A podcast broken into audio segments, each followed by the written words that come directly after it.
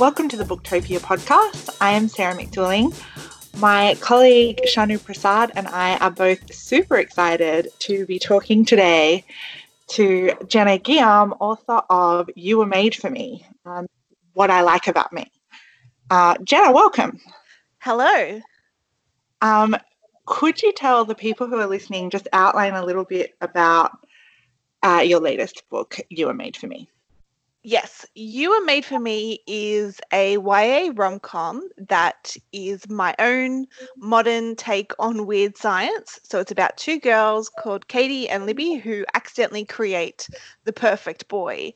And of course, uh, perfect is a tough concept um, and he doesn't actually. Um, His things are more complicated than than they thought they would be. um, so um, yeah, it's a, it's a lot of fun, and um, you know, it explores ideas of romance and friendship and perfectionism, creativity, um, all, all that kind of stuff. But I had a lot of fun writing it.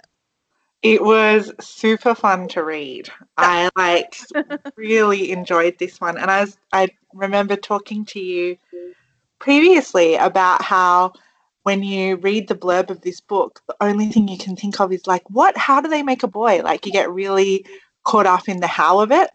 And then when you read it, you realize that means nothing at all. Like that, that's just how it happens is not important. It just it really, happens. it doesn't matter. Don't question it. Just go with it, please. Yeah, you really just got to roll with it the way that you would, you know, with the way that you do in the concept of the weird science movie. You're just like, this is our premise. Yeah.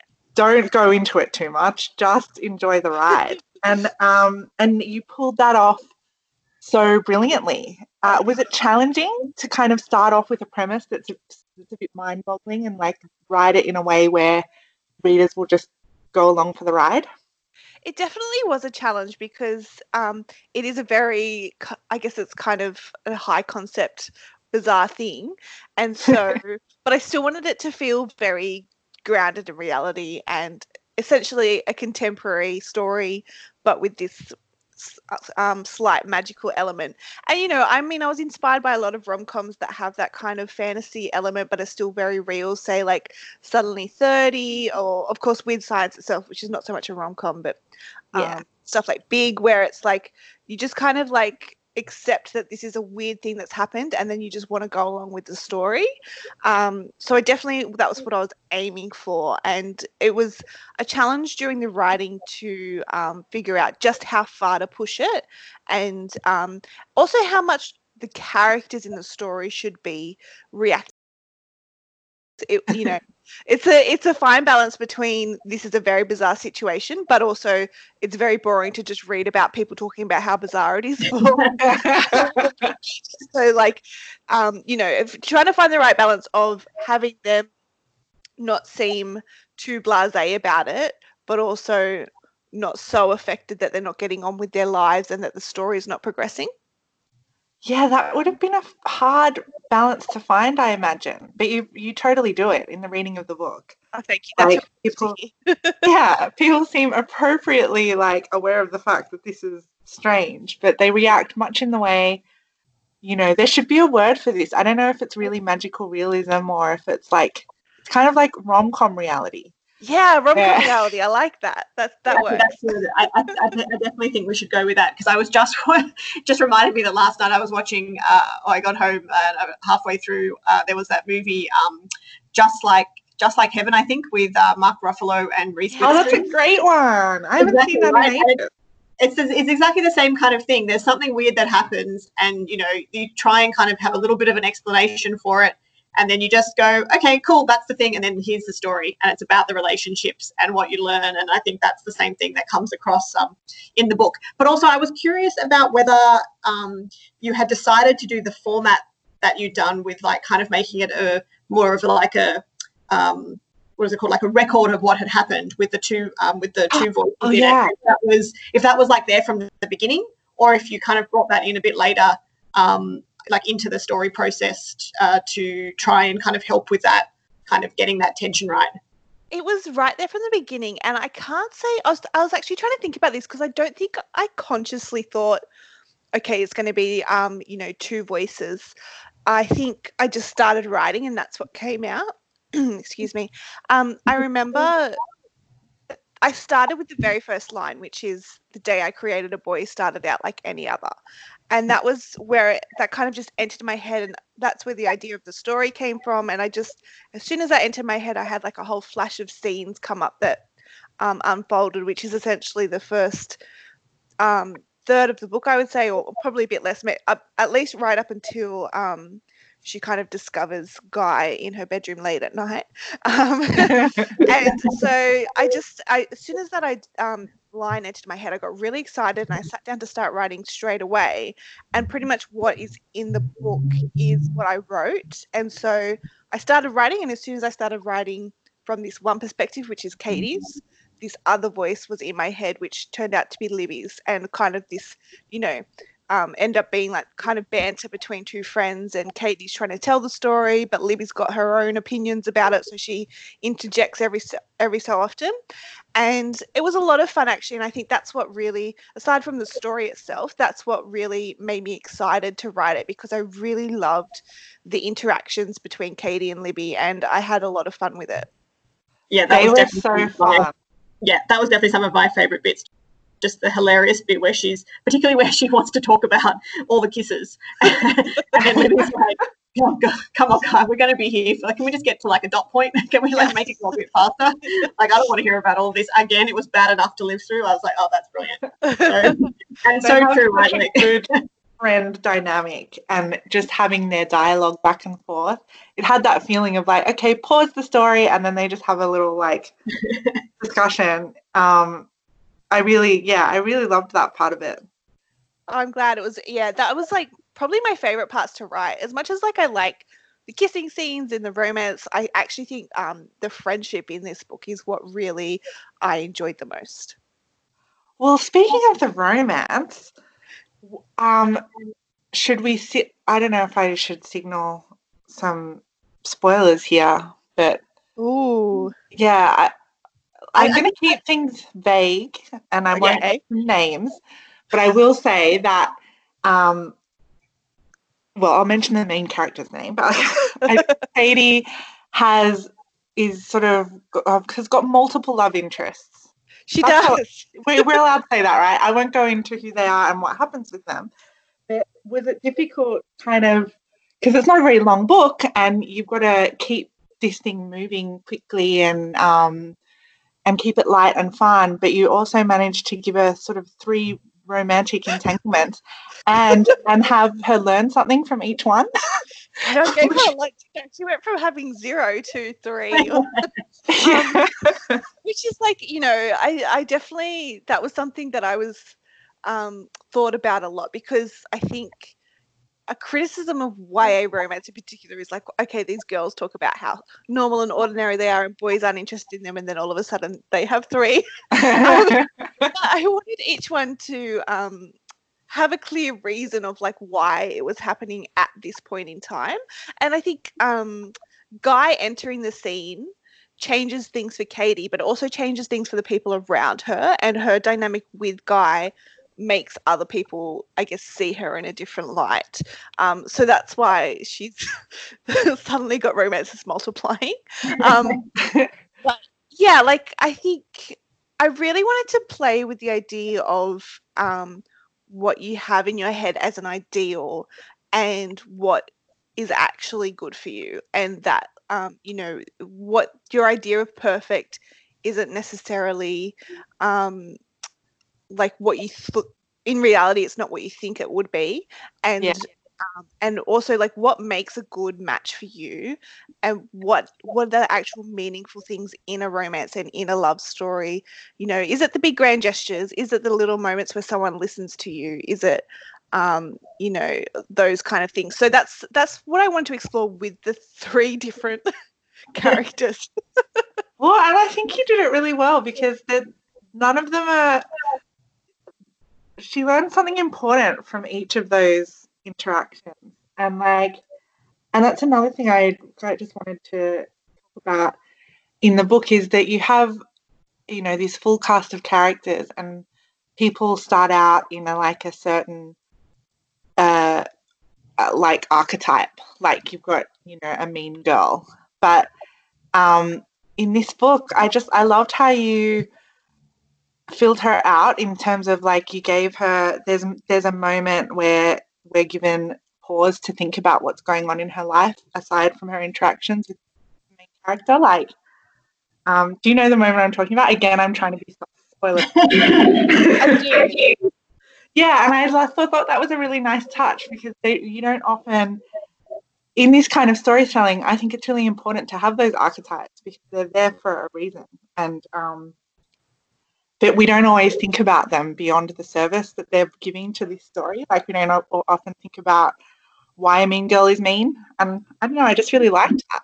Oh, thank you. Yeah, it was it was hard because um, I think you know some. I mean, sometimes mean girls are just mean, um, and that's just you know that they might not have any rhyme or reason. But I think you know, like everyone has their own things going on, and so I wanted to like give a little bit of insight to that character without excusing her actions because she she does quite reprehensible things and yeah. that was really important yeah. that it's not like suddenly she's redeemed or that you know it excuses all of her behavior because it doesn't but it's just um especially i guess it's a moment for katie as well to realize that she doesn't know everything about this girl. She's only seeing the surface of her as well. Yeah i just thought it added you know, it was a it's just a small touch, but it went a long way to like just adding dimensions to these characters, and that allows you to enjoy the story more.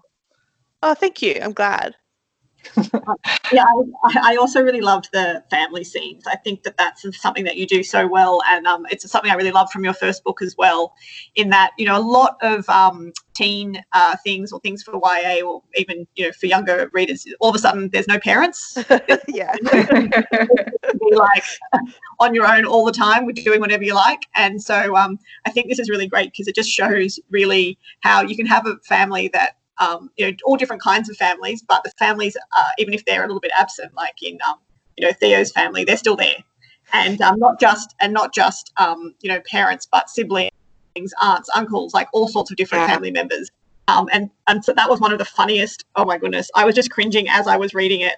Um, the family scene where um, Guy gets to meet meet Katie's family.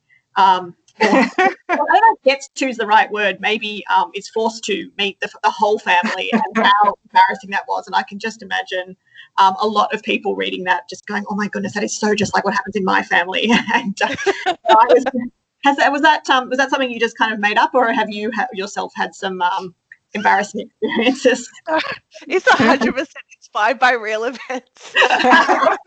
I will say, like, obviously it's a work of fiction, but you know, all writers draw from their own lives, and this is definitely um, drawn from my life. I think um, I, you know, my husband actually, I started dating him in high school. Um, so we were 15 when we got together. Oh. And, um, uh, he, we, both of us have Maltese family actually, and his family, um, same as Katie, and his family used to have these ravioli nights every every um, couple of months, which is what Katie's family does. They have they make, come together to make ravioli, which is essentially ravioli, which everyone's more familiar with, and it's just really big version of it. Um, and um, and so you know the whole family gathers to make it and to um, just get it's a way to get together. And so um, yeah that's what katie's family does and her parents force her to invite her new boyfriend which is guy which is this perfect guy that she's invented and it's a very awkward situation for her. Um, i don't want to like give everything away but obviously some very inappropriate questions are asked um, but yes, I was dating my husband when I was 15 and going along to these family nights um, with him, and we got asked those questions. oh my goodness. Well, when people read this, they're going to be like, oh my goodness. yeah. That was such a good scene. So obviously, uh, like stayed with me for a very long time. I was quite traumatized. So I'm, um, you know, glad to be able to use that in the book actually. Um, so the character of Guy, I imagine, would have been quite fun to write, right? Like we've we've seen, um, I think, a female version of this character more often than we've seen a male character. Like the sort of just just came into this world born yesterday beautiful creature. yes, definitely. I think um like it, it is quite a common trope with women. Um I think there is some instances with men and I definitely was kind of inspired by them. For instance, I think um like everything that Brendan Fraser has ever done. Like oh my god, yeah. yes. Like George oh. of the Jungle, um, Encino oh, the, Man. The Encino Man, yes. Yeah, Blast from yeah. the Past. Like, Blast from the Past. Oh.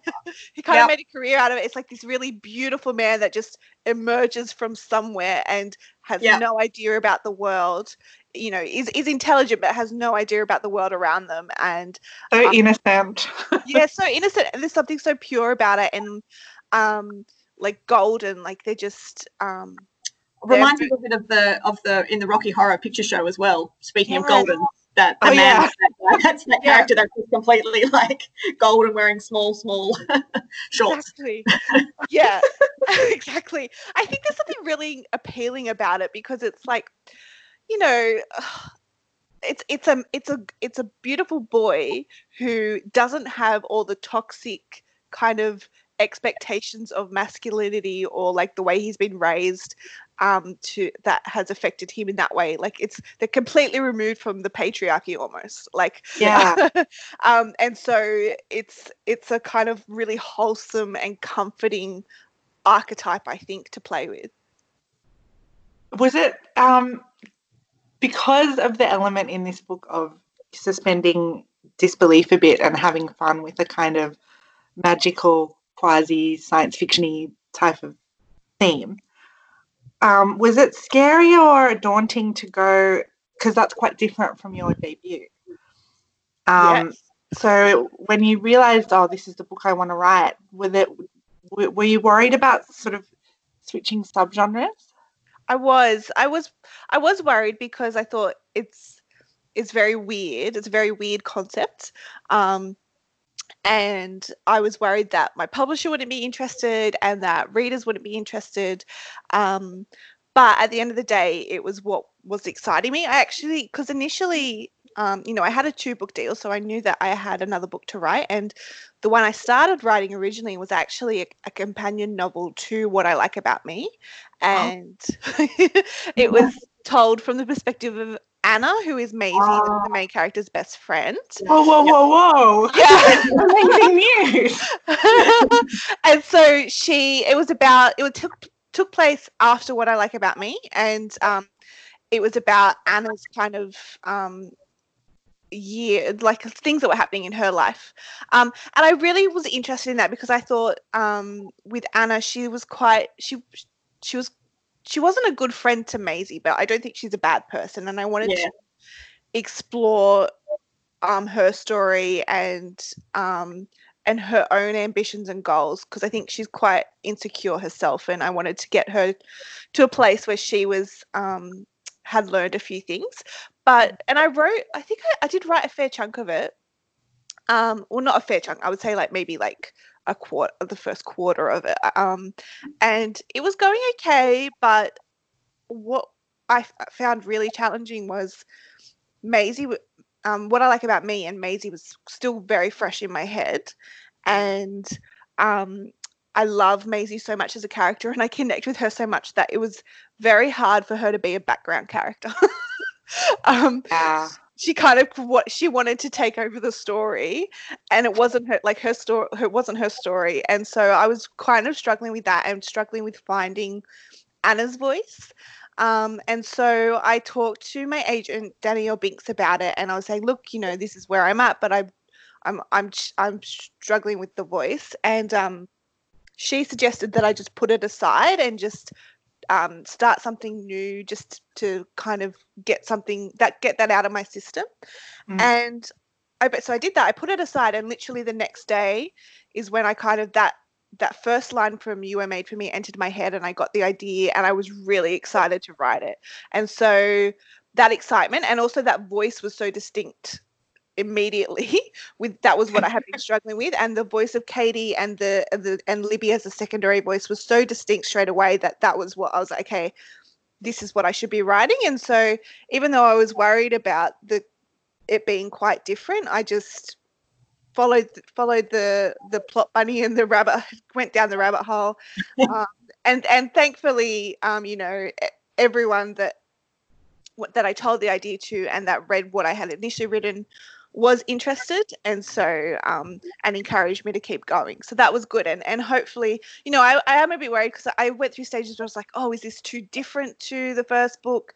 But I didn't want it to be too similar either. So um, that was definitely like it's a challenge but I think that's probably the case for anybody who's releasing a second book because unlike with your first one you suddenly have a set of expectations and there's always going to be people who probably prefer the first one but you know maybe there'll be people who like this one better. So I mean, hopefully, hopefully there is. Hopefully, there's people that like both. Um, but yeah, um, look, it was, it was, it was definitely a challenge, but it was a fun one. I'm so glad you did it. I just, I admire it because you don't see it often. Like you said, the second book often has a lot of expectations uh, attached to it, and I think most authors feel like they have to recreate a new version of the debut. Yeah, um, I what you yeah well and, well, and what you've done is that it's it's different but it is totally all the things that you love about what what i like about me are in this book yeah. so it's like a, a different spin on the same style and like everyone like your fans from the first book are going to love this and maybe people who wouldn't have picked up um, what i like about me because they prefer reading you know, stuff that's not just straight YA contemporary realistic might be more drawn to this book and then discover what I like about me that way and vice versa. Oh, thank you. Hopefully. Um, I definitely like it's definitely still very much like a YA rom com, so it's in the like same kind of genre that way, and um, still exploring the, the themes of like romance and friendship and um, identity and you know, there's there is still that element of body positivity in there as well. I think. Yeah. So, um, yeah, definitely. I think like it's still all of my passions, but it's just in a different form.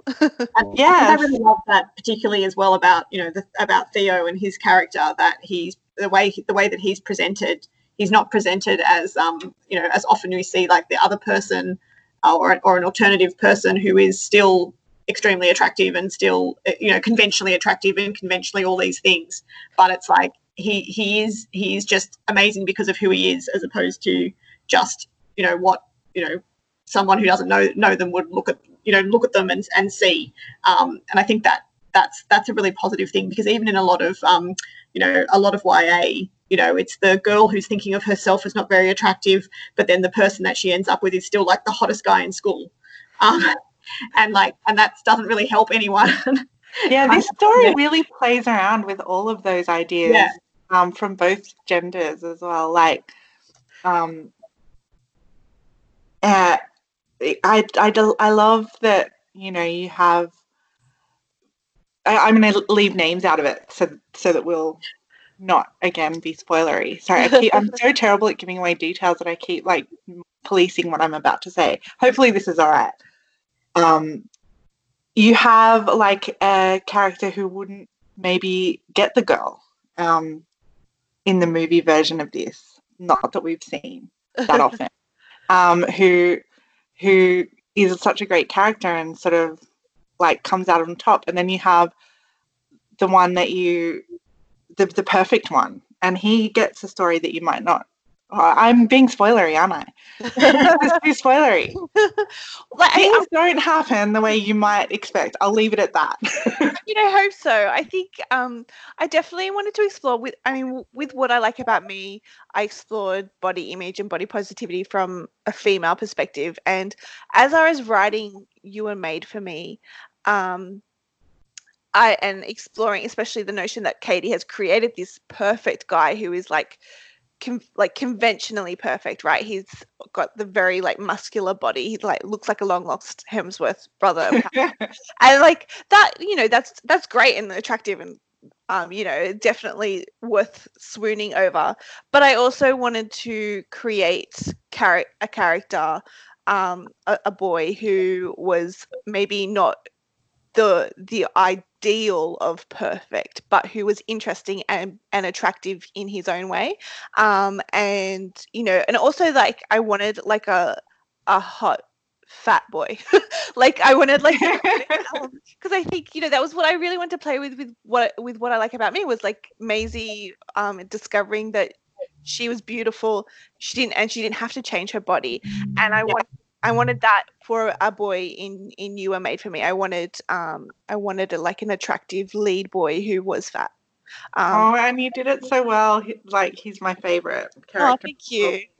I love him as well. oh, um, so are we allowed to ask? Uh, obviously, you can not reveal details, but like, what's what's up next for you?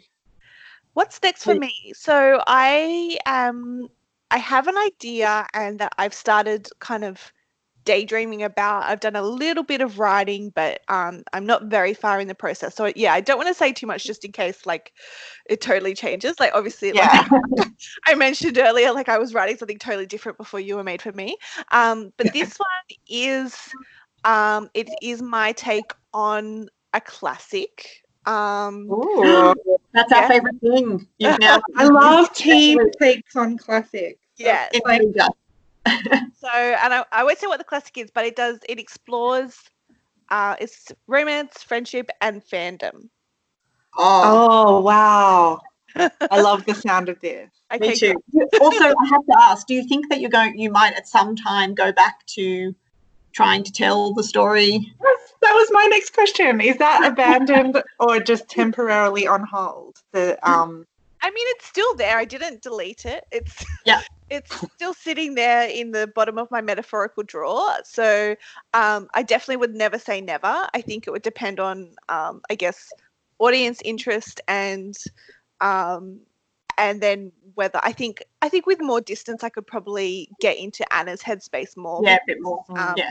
Well, I, mean, Stephenie Meyer took how many years to write to release the um, Edward's, yeah. Edward's version of the story? So you know you've got time. You've got plenty That's of time. True. Yeah.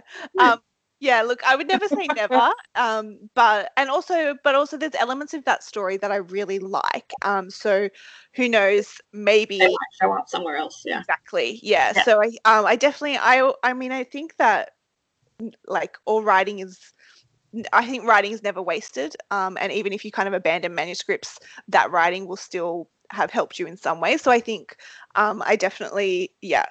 But you know, who knows? We'll, we'll see. I would never say never. I I hope so because I'd like to read it. But you also just teased the thing you're working on very well. So I'm going to be happy no matter what you come out with next. Okay, thank you. Uh, absolutely the same. Um, there's one last thing I wanted to ask about. Just uh, you know, you're talking about you know drawing from real life and so on. But um, the other thing we didn't really talk about, the other strain of the the book or the subject of the book that I think is really strong in this is about um, Katie and her, um, you know, her um, writing and her art, and sort of how she kind of explores ex- explores the um, the sort of different ways that you can be doing that like kind of now. You know she talks about whether you know she's too scared to put things on instagram but you know she kind of wants to but then things backfire when she kind of does. They're getting like this you know it, it's like you know was was writing about um, someone who wasn't confident about their own writing. Was that kind of how you felt or are you are you someone that was more you know more confident and you know this this writing this book was something that you knew like in your mind you had a goal and you knew that that was that was going to be that was going to happen and you were going to be an author um, no, I'm not confident at all. I um, no, it definitely like that's definitely drawn from my own experience and especially perfectionism um, being kind of my own worst enemy, uh, which is what Kate, like Katie just wants her art and her what she creates to be perfect. But the thing is, like nothing you create is ever going to be perfect or ever going to live up to what um, you have in your head. Um, so that's definitely drawn from my own personal feelings and experience and something that i really want to explore. Because especially with what i like about me like um, you know that took me a few years to write and that was um, what delayed it was that um, i was so hung up on the idea that i wouldn't be it wouldn't be good enough and that i couldn't do it and um, and that like no one was ever going to want to read it and it was going to be terrible and i mean I still, I, know, I still have moments like that you know where i'm like oh like i'm never going to be as good as this writer or you know that kind of thing but you know Oh, I think a lot of creative people have that voice in your he- in their heads, and you just kind of have to push past it and just be, you know, accept that, um, you know, it's not going to be perfect, but it's going to exist and it's going to be yours, and that's the important thing.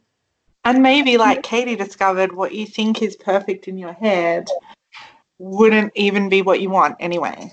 Absolutely. Um, exactly. It's it's um, you know that that's the joy of life, isn't it? Is the the unexpected and the things that you don't plan for are often the most wonderful. Oh, what a beautiful sentiment. And that I That feel well said. Yes, um, Jenna, th- I want to thank you so much for coming to talk to us today. We both really enjoyed reading this new book and your and your first book.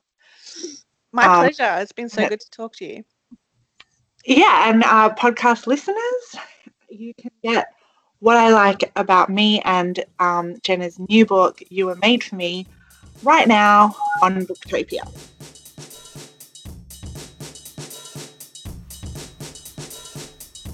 Thank you for listening to the Booktopia podcast channel. Don't forget, you can subscribe to us on SoundCloud and iTunes for free and get access to hundreds of author discussions, book analysis pieces, and more. Or, if your eyes need a workout, head to Booktopia TV on YouTube.